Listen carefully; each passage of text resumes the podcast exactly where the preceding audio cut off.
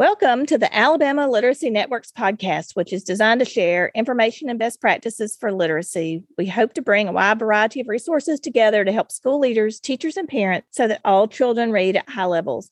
We believe that literacy is a fundamental right that is tied to so many positive outcomes that we want for all citizens. This podcast was brought to you by the Alabama Science of Reading Group on Facebook. With free professional learning and a community dedicated to improving reading, it's no wonder that so many people are part of this. If you aren't a member already, join for free online. I'm your host, Shelley Bell Smith. Today, we will be talking to the fabulous Dr. Laura Fiveash, who is my personal friend. In 1990, Dr. Fiveash earned an undergraduate degree at Meredith College in Raleigh, North Carolina, with a major in nutrition and minors in biology and fitness.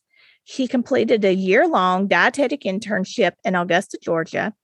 And in 1998, she obtained a Master's of Public Health from the University of Michigan. Five years later, she completed her doctorate in public health and maternal and child health at UAB. Her coursework included special education programs and policies, public health law, statistics, quality of life measurements, and an economic analysis fellowship. During her graduate program, she conducted research and taught graduate level classes. She completed a postdoctoral traineeship in clinical trials and epidemiology in 2005. She has served as an advocate for children covered under the Individuals with Disabilities Education Act for over 13 years. In addition, she has written over 50 grants and edited over a thousand articles. In 2015, she was asked to serve as the interim executive director of Spring Valley School, a private independent school serving students in grades 1 through 12 with learning differences such as dyslexia, dysgraphia, and ADHD. The following October, the Spring Valley School Board of Directors named Dr. Fiveash the permanent director. During her tenure at Spring Valley, she moved to a new location and the student enrollment more than doubled. Currently, she serves on the Alabama Committee on Grade Level Reading. She is now completing a school management and leadership certificate from Harvard University. She is married to Dr. John Five Ash, a UAB comprehensive cancer center physician who treats pediatric and adult brain tumors. Together, they have 21 year old triplets, all of which have wonderful, varying abilities. Welcome, Laura. I am Thank so you. excited to have you as a guest on the podcast you and I met. honor. Please hear that. So thank you. You're such a great, incredible educator and human being. So please know that I'm honored to be here. Well, you and I just met years ago. And every time I talk to you, I find out you're just doing something even more marvelous. So I'm so excited that you are going to share some of that with us today. Currently, you're the head of school for Spring Valley School, which is an independent private school for students with learning differences in Birmingham, Alabama. I know your background is not education, was reading that biography, and it just really reminded me. I think perhaps why I find you so refreshing is that you came to education in such a different way. What can you tell everyone about how you ended up running the school? Well, first and foremost, I'm humbled and honored every day to be able to walk into this incredible community and serve kids that I feel like certainly need explicit, comprehensive instruction in not just academics, but social emotional and executive functioning and daily life. And so honored in the fact that I get to not only interact with the parents and the students, but also our un- incredible faculty. And when I came in, I said, okay, I'm not going to know everything about curriculum and I'm not going to know everything about textbooks or I'm not going to know everything about um, designing an incredible reading lesson, but I'm going to find the absolute best that I can find. And I'm very honored that those faculty and teachers and leaders all choose to work at Spring Valley. So I surround myself with excellent people. Yes. And so anyone who was listening to that biography probably picked up on you really seeing like the whole child. You know, you have like a lot of this different background with uh, diet and nutrition and and all. So I I just always think that that was the perfect background to get you ready for this position. That's very nice. And thank you again. There's many days I think I don't know anything about that, but I'm going to find somebody in or I'm going to read about it and find out what I. So again, I'm continuously learning and I'm honored that I have such a great board that believes in the work that we do here and is that supportive. Um, and so again, thank you very much for your kind words. So tell us about the types of students who attend school at Spring Valley and how do the programs you provide help? So I think it's very interesting. I just got back this summer for, uh, from a research from the Dyslexia Foundation research meeting. In during that meeting, I learned some really neat interesting statistics that um, again just came out. As we know you know through in public education there's about 13% of all students have an ld okay? And so they don't necessarily break that ld down into reading writing or math which is the three major learning disabilities. But of students that have dyslexia so again and there's all different types of statistics that you and i know out there but about half of them have a math diagnosis of an LD and a writing diagnosis. And so just imagine that if we took 50% of all kids with dyslexia, we know that half of them are going to have struggle in math and half of them are going to struggle in writing. And then how many of those struggle with all three? And so I think the unique thing about Spring Valley is that we really try to explicitly teach every single academic subject, again, just like a typical school would teach. We have a great science um, reading program. We use the Neuhaus program, basic language skills. Again, uh, we have 13 people that are trained in that area, but then also math. And you and I know that's a hot subject. And we really are working on curriculum just for students with uh, learning disabilities. And then the writing piece is another whole area in that which we explicitly teach. And obviously, then carrying those things over into other subjects like science and history, social studies. And so, again, the vocabulary piece is a big deal, especially among our students with dyslexia and how we teach the vocabulary and being explicit in that vocabulary. And then we talk about health, exactly as you said earlier. And we're really kicking off a wellness program this year at Spring Valley, looking at the whole child. So, again, we have lots of data data to support that kids have struggled through the pandemic and not just students, but also faculty. And so explicitly teaching skills in PE and, and skills, health skills and wellness skills and safety skills and internet skills and how to make better choices and how to plan for homework and not waiting until the night before that a project's due. So those are all, I think, encompassing really helping our kids hopefully be better managers of their life, both academically, personally, socially, emotionally. Yeah, that's just so easy. I mean, that's just I mean, you just described like this monumental, huge task to do that. So yay for Spring Valley School for for doing it and for caring enough to work on so many of these really difficult problems. Well, I think the one thing is that, you know, we really strive at Spring Valley to not just serve kids that can afford, but we do have a huge fundraising effort every year to try to serve kids that can't afford to come. And we are, I'm proud to say that we are able to serve about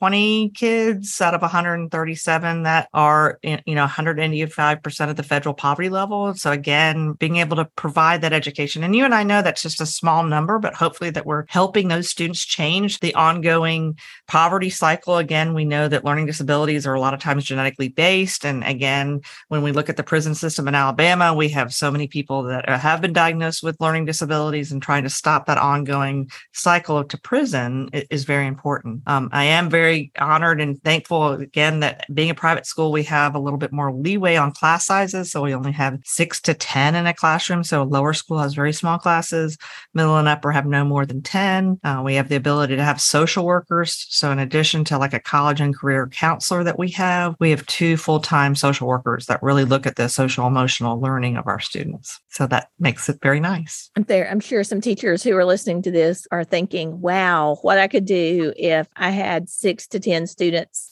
in mm. my classroom instead of you are absolutely correct and i'm very grateful and so again i wish that all education here that we had the ability to do that absolutely so one of my questions was going to be how many students are you serving and you said about 137 so i'm guessing that the need for this type of education far exceeds your ability to serve students how many students do you think need these types of services so if we looked at the 13% of the current enrollment have an ld and again I, it's not to say that public schools can't serve them. And I think they'd certainly try very, very hard and to try to serve those kids. I think there's some kids that really st- thrive though in a smaller environment. And so again, when you look at other cities the size of Birmingham that have similar schools like this, some of, you know, many of them have enrollments that are in the four and five hundreds of our side or our type of school.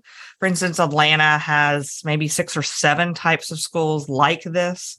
Many of them are even much larger than Spring Valley. They probably even have 10, I suspect now. But again, in central Alabama, we are the only school that serves kids with specifically with LD. Now there's other certainly special niche schools, and I want to make sure I honor and rec- you know recognize them because they do great work too. Um, but again, part of the mission is to serve kids with learning differences, but also recognizing that if you get outside that mission, which it would be very easy to do because you and I know there's so much need that we don't then, I feel like we're not very good at what we're doing. And so every single student at Spring Valley has to have an LD diagnosis. Now, in addition, you and I know from current statistics that there's a lot of kids that have ADHD or that have anxiety. There are a couple that have ASD or autism spectrum, but we're not an autism school. We don't have the behavior supports for you know students that may need additional help. We don't have aid support. We do have a speech language pathologist again but we don't have an ot we don't have pt so again really looking at those learning differences absolutely. You know i think we've made some pretty big gains in awareness in the last 10 years in the area of serving students with dyslexia and other learning differences. What are your thoughts on where we are now and what else needs to happen? Well first and foremost you are one of the leaders in that area so i want to make sure that you are recognized. I mean that um, you've spent a lot of time in that area and certainly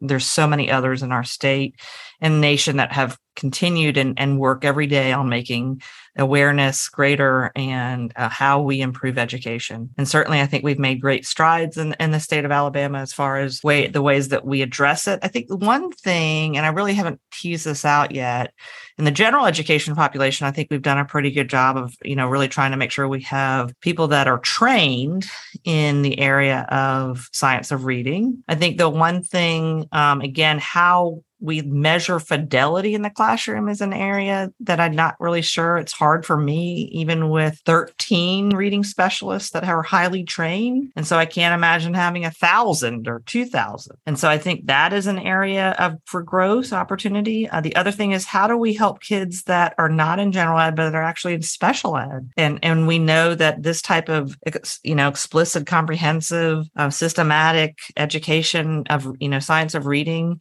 is really good for them? And how are they getting that type of education rather than just going to a resource room and getting accommodations? Not to say that they don't need those but I, you know, I really would like to see what that looks like in schools and how we're able to make sure that our teachers have the supports that they need to be able to do that. Yes, because I continue to think all of our students are in that tier one instruction. And if we could improve that, how much better everyone would be, including our students who are served in special education. And if we could just move that, um, we could just make a giant wish list of things that we want to have. Yeah, happen. and I agree with you. I totally agree. You know, if you have it in the regular general ed classroom, I do think though, again, as you and I know, some of these kids need additional instruction or additional, you know, many more minutes than they're given in the regular classroom. And I think some of that occurs. I just, uh, you know, again, I'm not exactly sure how to make it happen. Yeah, there's so many things that we need to be doing for reading. And then uh, when we look at math scores, it's really mind blowing that we can have such low scores in math. And of course, I think in Alabama, we've just passed the Numeracy Act, you know, and so we're kind of gearing up to address math and some of the ways that we've addressed reading, you know, really looking at what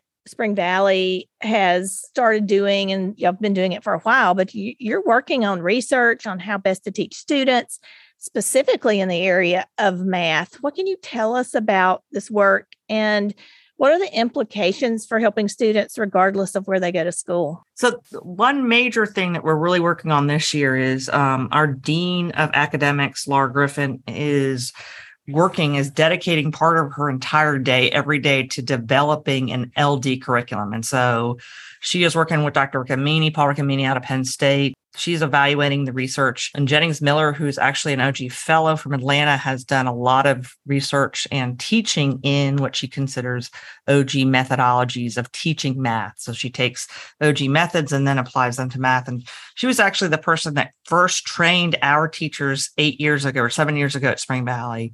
And we've continued to utilize her when we have new teachers come in.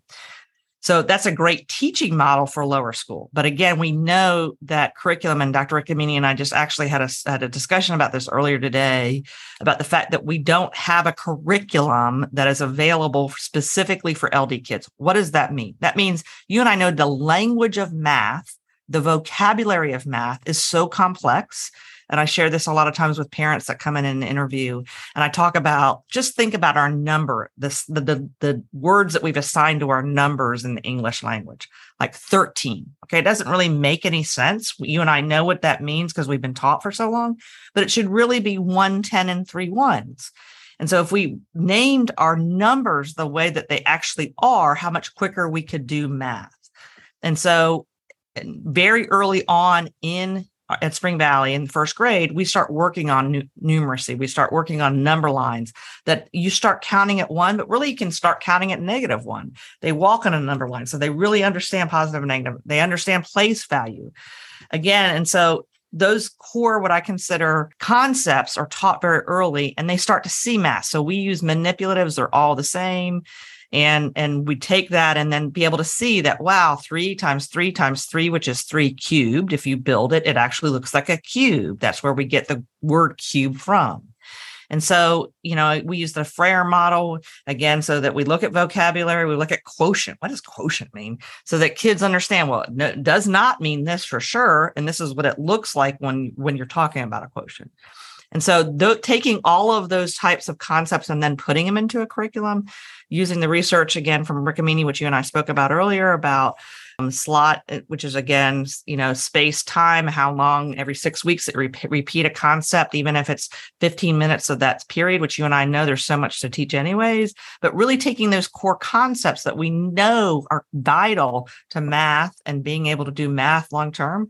Like, for instance, in geometry, and this is nothing against geometry, I love geometry, but if you've looked at the geometry curriculum, we're learning things like the hinge theorem. Not that I don't like the hinge theorem, but how much are you going to use the hinge theorem as an adult and trying to say to ourselves what is vital for our children to be successful in mathematics? Now if they, again they want to major in mathematics then great let them learn about all the different proofs and, and mm-hmm. theorems and, in geometry but I think we've, and the other thing we really are focusing on at Spring Valley is teaching statistics.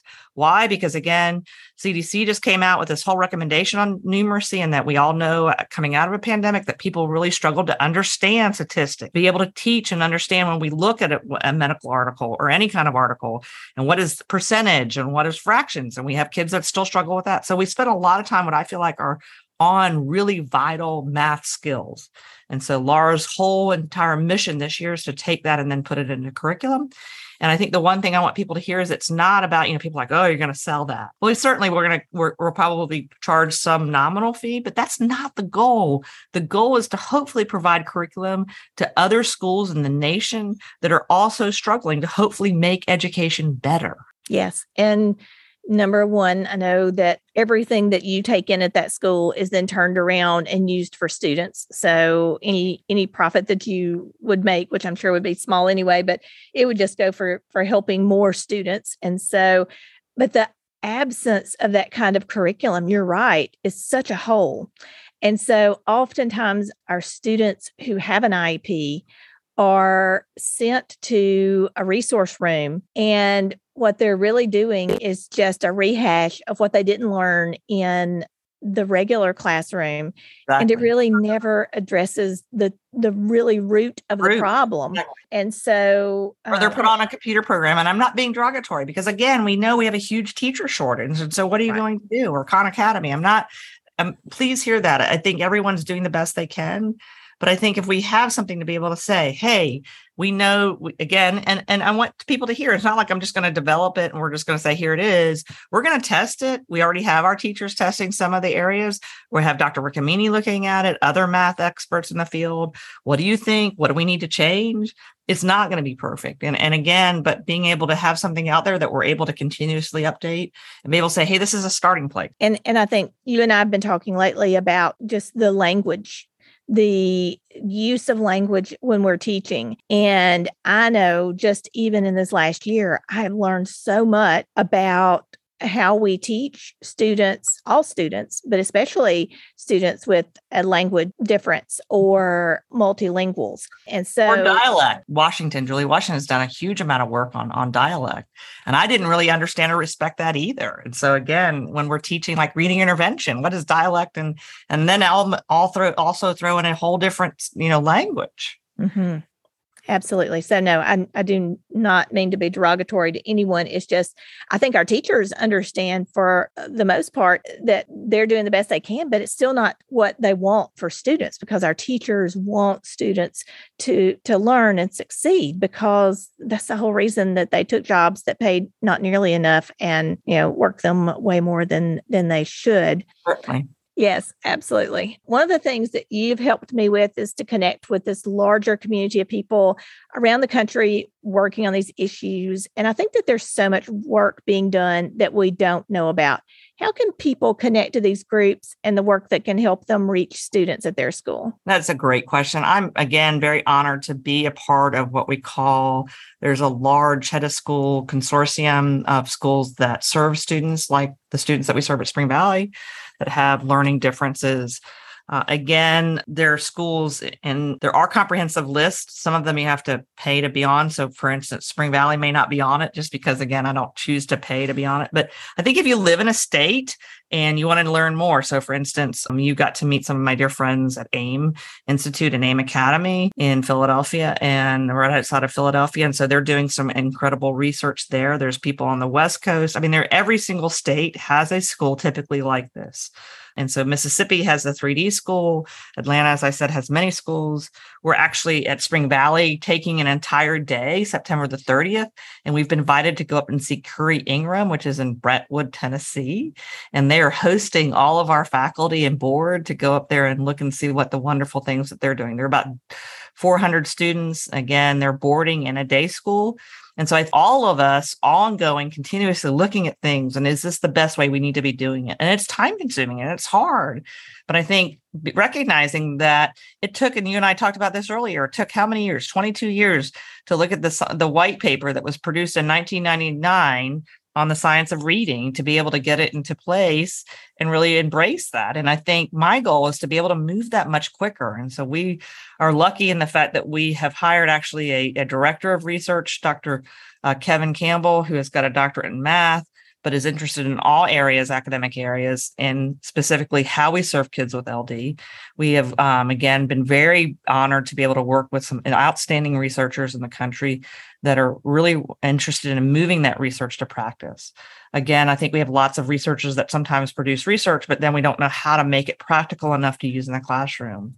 And so hopefully my goal is to be able to say, so this is what we've been able to utilize and do. And so hopefully then you can replicate that in other schools. Yes. Wow. There was so much that you just said. You know, I do think that there is so much of this work being done, and a lot of people perhaps don't realize that it is out there, that it is being done. And so I think once you start digging, you start seeing how much is out there.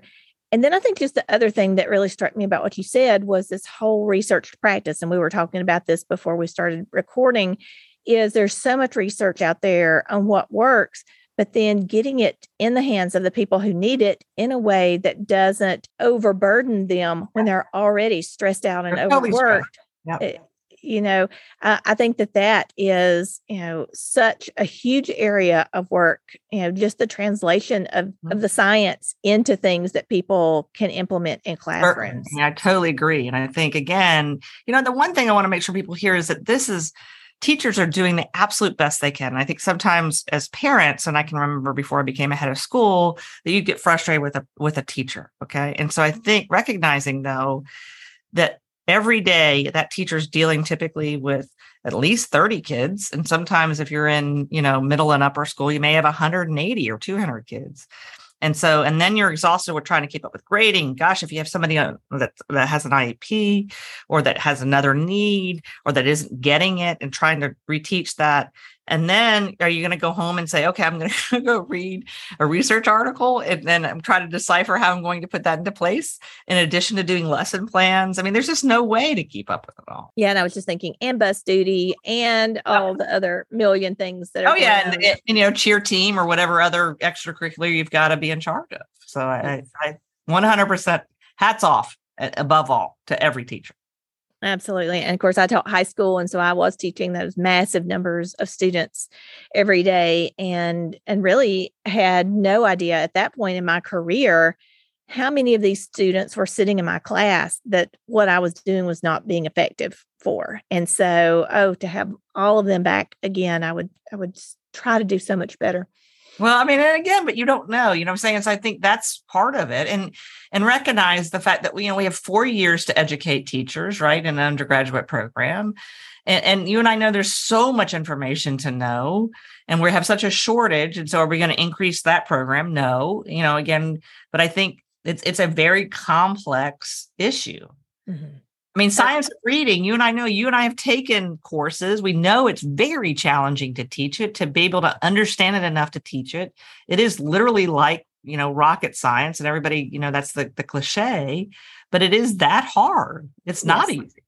No, it is so not easy. And you and I have actually spoken on lots of occasions about the training needed for teachers to be effective teachers of reading so, what have you learned from working through this process of learning and improving with teachers? I think the one thing that I spend a lot of time, and we certainly spend a lot of time on professional development, which again, we have the ability and, and the resources to be able to do that. I think giving teachers the space, and we actually have a new um, professional learning teacher that's taken that over, Liz Smith, and and she has a you know she's working getting ready to work her doctorate. She's got a lot of training and education. And so I came to her and I said, Hey, I really want us to make this meaningful. Okay. So we can just dish out PD, which we do a lot of times as heads of school and leaders, right? And we do that certainly with our reading intervention program. That's 180 hours of, of classroom time and then a thousand hours of practicum. And so again, but I really want people to start thinking, and this is what I do as a head what's going to make me a better human being? Right? Not just a better leader, but a better mom, a better, you know, coworker, a better um, parent, a better um, mentor to other to other heads. And I think the one thing that I have found is I try to set out every day or every summer, for instance, I think of what what am what am I going to read or listen to or watch that's going to help me be that much better this year. And I really encourage our teachers to do that. But you got to give them the space to do it. So again, it's a time and energy process. Um, certainly, I, you know, again, we have a reading intervention program that we use, and so that's you know somewhat people go through the entire program. It takes four or five years. You've got to be dedicated because you've got to write book reports. There's a whole bunch of outside stuff.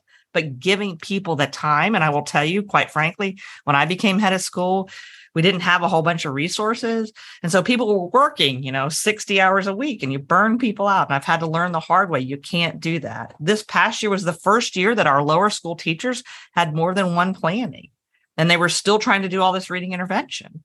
That's on me. You know what I'm saying? And I feel bad about that. Like, just like you said, gosh, if I could go back and change it, I wish I could. It is what it is. I, I apologize. I try to make it better when we have more resources. But I think you know, owning that. Um, right. You know, we do a lot of Brene Brown at our, our school, again, being vulnerable, telling the story that you you think that that you know, that I'm telling myself is that really actually a story? I think we're all human and we're all trying to do, especially coming out of a pandemic. Yes, no one had any idea when we went into that the long term impact, and I still don't think that we have seen that. And just looking at test scores coming back from this past spring, I'm just struck at the overwhelming nature of of moving the needle. Yeah. And I presented this summer in Alabama talking about you know working smarter, not harder, because you know I, I believe our teachers are working as hard as they possibly can, which is leading you know to burnout and all these other things. And so like we can't work any harder. So we've got to work smarter. And so part of the reason I do this is I hope that in some small way it it leads someone to something that makes their life a little easier or, or more effective. Of course, of course it does. That's what you've always done. I know that you are the lead learner in this school and that whatever your teachers are learning, you're right beside them, learning and mm-hmm. supporting them. What's changed the most in terms of your knowledge and practice, and how has it changed how you lead this school? I think the one thing, as I said a minute ago, is giving the time and the space for that. Okay. So, again, you can't, you know, and during COVID, I will tell you in the very first year when we went back, we didn't have any PD in person. And so there were times in which we'd say, okay, so you have this day and you've got to give me an idea. These are the options that you can choose from. And I found in that, even though I really wanted people to go do that, people just needed a space to breathe.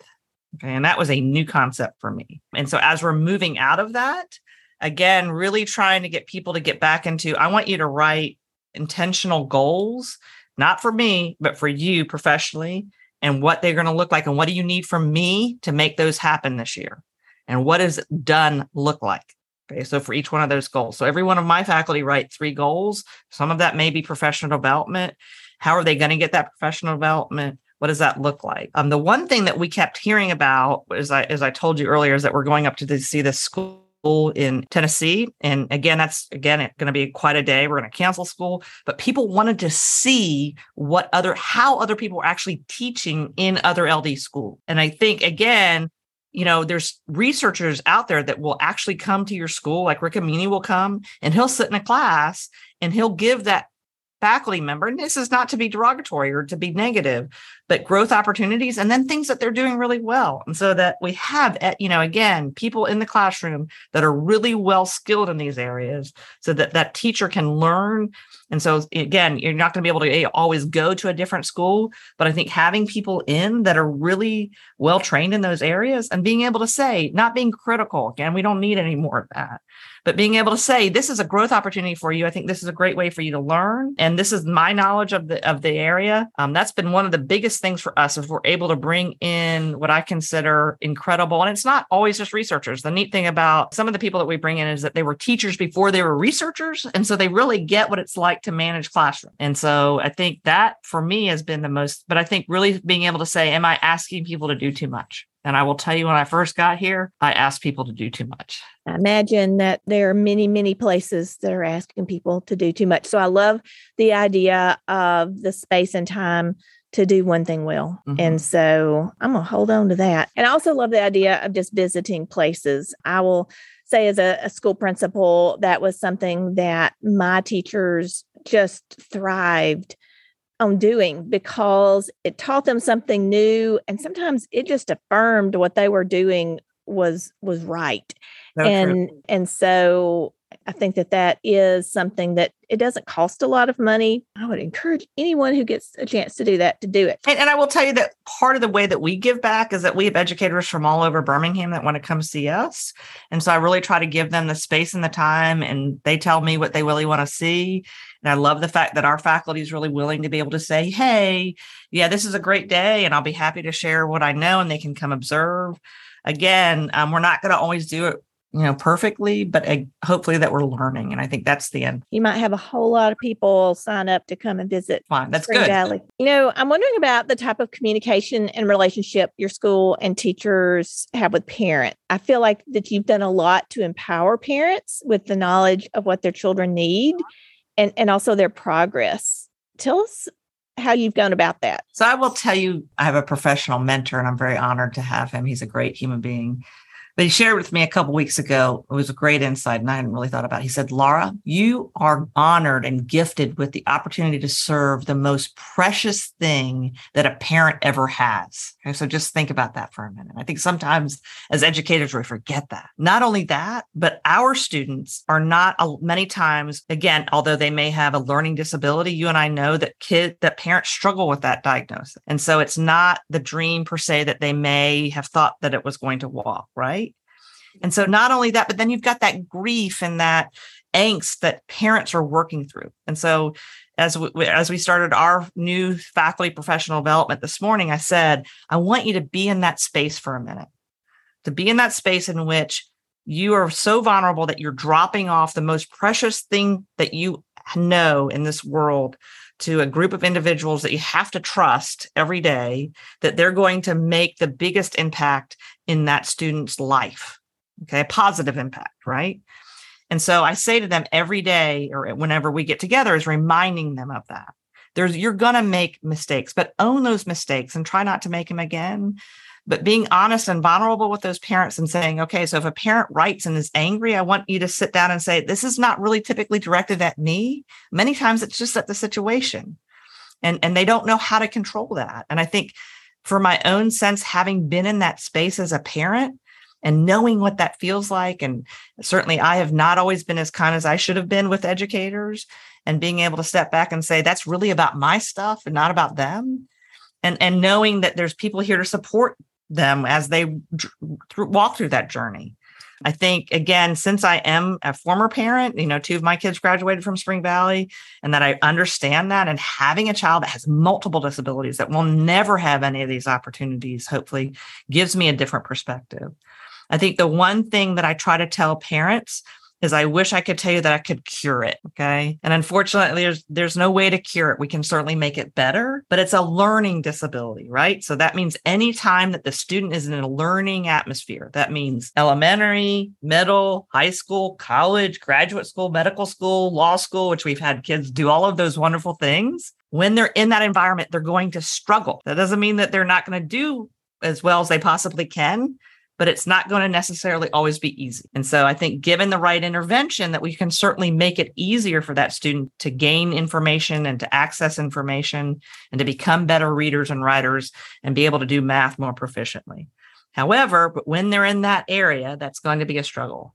Because I think when they come to Spring Valley, sometimes parents will come in and they'll be like, whoo, which they should be. Thank goodness I don't have to worry as much. But when they leave and go to college, I try to remember, remind parents they're going out on their own. They're totally individuals, independent individuals now that have to be in charge of their educational experience. It's going to be hard. There's going to be hard days. I used to feel like that when we would sit down with a parent in an eligibility meeting and place that child in, in special education. And that parent would think, all right, now it's going to be so easy. And I just would always think, oh, it's, I wish it was. I wish that there was yeah. an easy fix for this, but unfortunately, that is not what those challenges you know equate to in students' lives. And I think again, remembering that you know, and the, the difference is in public school again that typically you have a new case manager every year, and so you've got to get used to that. I do feel like that's certainly easier at Spring Valley. We don't have case managers, but you know the whole faculty. Again, we have social workers that you know make sure that you know the um, social emotional needs are met uh, every single student gets the accommodations that they need based on their learning disability but i think again I, I really want people to be in a space in which recognizing that a lot of the times when people get upset it's really not typically about that teacher it's really about their own guilt and struggle and how they best address this. Absolutely. But, you know, one of the things that I've figured out as an elementary principal is we, and I will include myself in that, place so much emphasis on our children's success because we see it as a reflection of ourselves. Amen. And so I would see people in the grocery store. A lot of times I wouldn't know who they were, but they would run into someone and they they would ask about their children and the person would say oh they're doing great. They're making a's and b's. And so really it's like this social totally. thing uh, you know in which we have equated our children's success with ours and and making an a and a b is the definition of success. And when, good parenting right? We yes have, uh, we have yeah. good offspring. Yes absolutely. And you know what we sometimes know is you know grades are overinflated and that you know there's so many so many things. And so I, I often when i'm observing that just in a random environment i'm just thinking i wish i knew that that child was going to be okay because making a's and b's is no guarantee that that they're going to be successful. Uh, i wish for that child that they're talking about like well i hope that they are happy, happy. and successful because that's what we want for all kids. So, you know, I think the one thing is for John and I will tell you the hardest thing, and I think God did this, and we'll be honest, we were so driven, both of us are academically and, you know, occupationally driven. And they gave it, he gave me an, an incredible son that can't do any of those things. And it has made me step back and say, what is really important in life? Amen. Because when you look at Facebook and you see all these kids going to grad school and all these wonderful things, and Nick will never do any of this. Yeah. And so I think for me, it has changed my entire outlook on what these kids can do because they can do incredible things um, and valuing them for so many more things than an A or B. Yes. And, you know, the next thing I was wanting to talk to you about was just there is this idea that, you know, students who have learning disabilities aren't going to be successful in school, not going to college, not have these great lives, you know. And I number one think if we can get the right instruction and right environment for kids, they have a much easier time accomplishing those things. So, yeah, I totally agree. I totally yeah. agree. So, tell us some of the things that students from Spring Valley have been able to accomplish, just as a reminder of all of the things that students with learning disabilities can accomplish? I think the one thing is that if a student really wants to go to college, we're going to prepare them at Spring Valley. So, again, that's t- typically determined early on in their high school career. Uh, we use a dual enrollment program out of Landmark College um, because it is specifically designed for kids with LD. And so it's an online dual enrollment program in which we start our junior and senior years, and we have kids taking one or two classes. And so we've had kids that have graduated with 12 credit hours that they transfer right into college.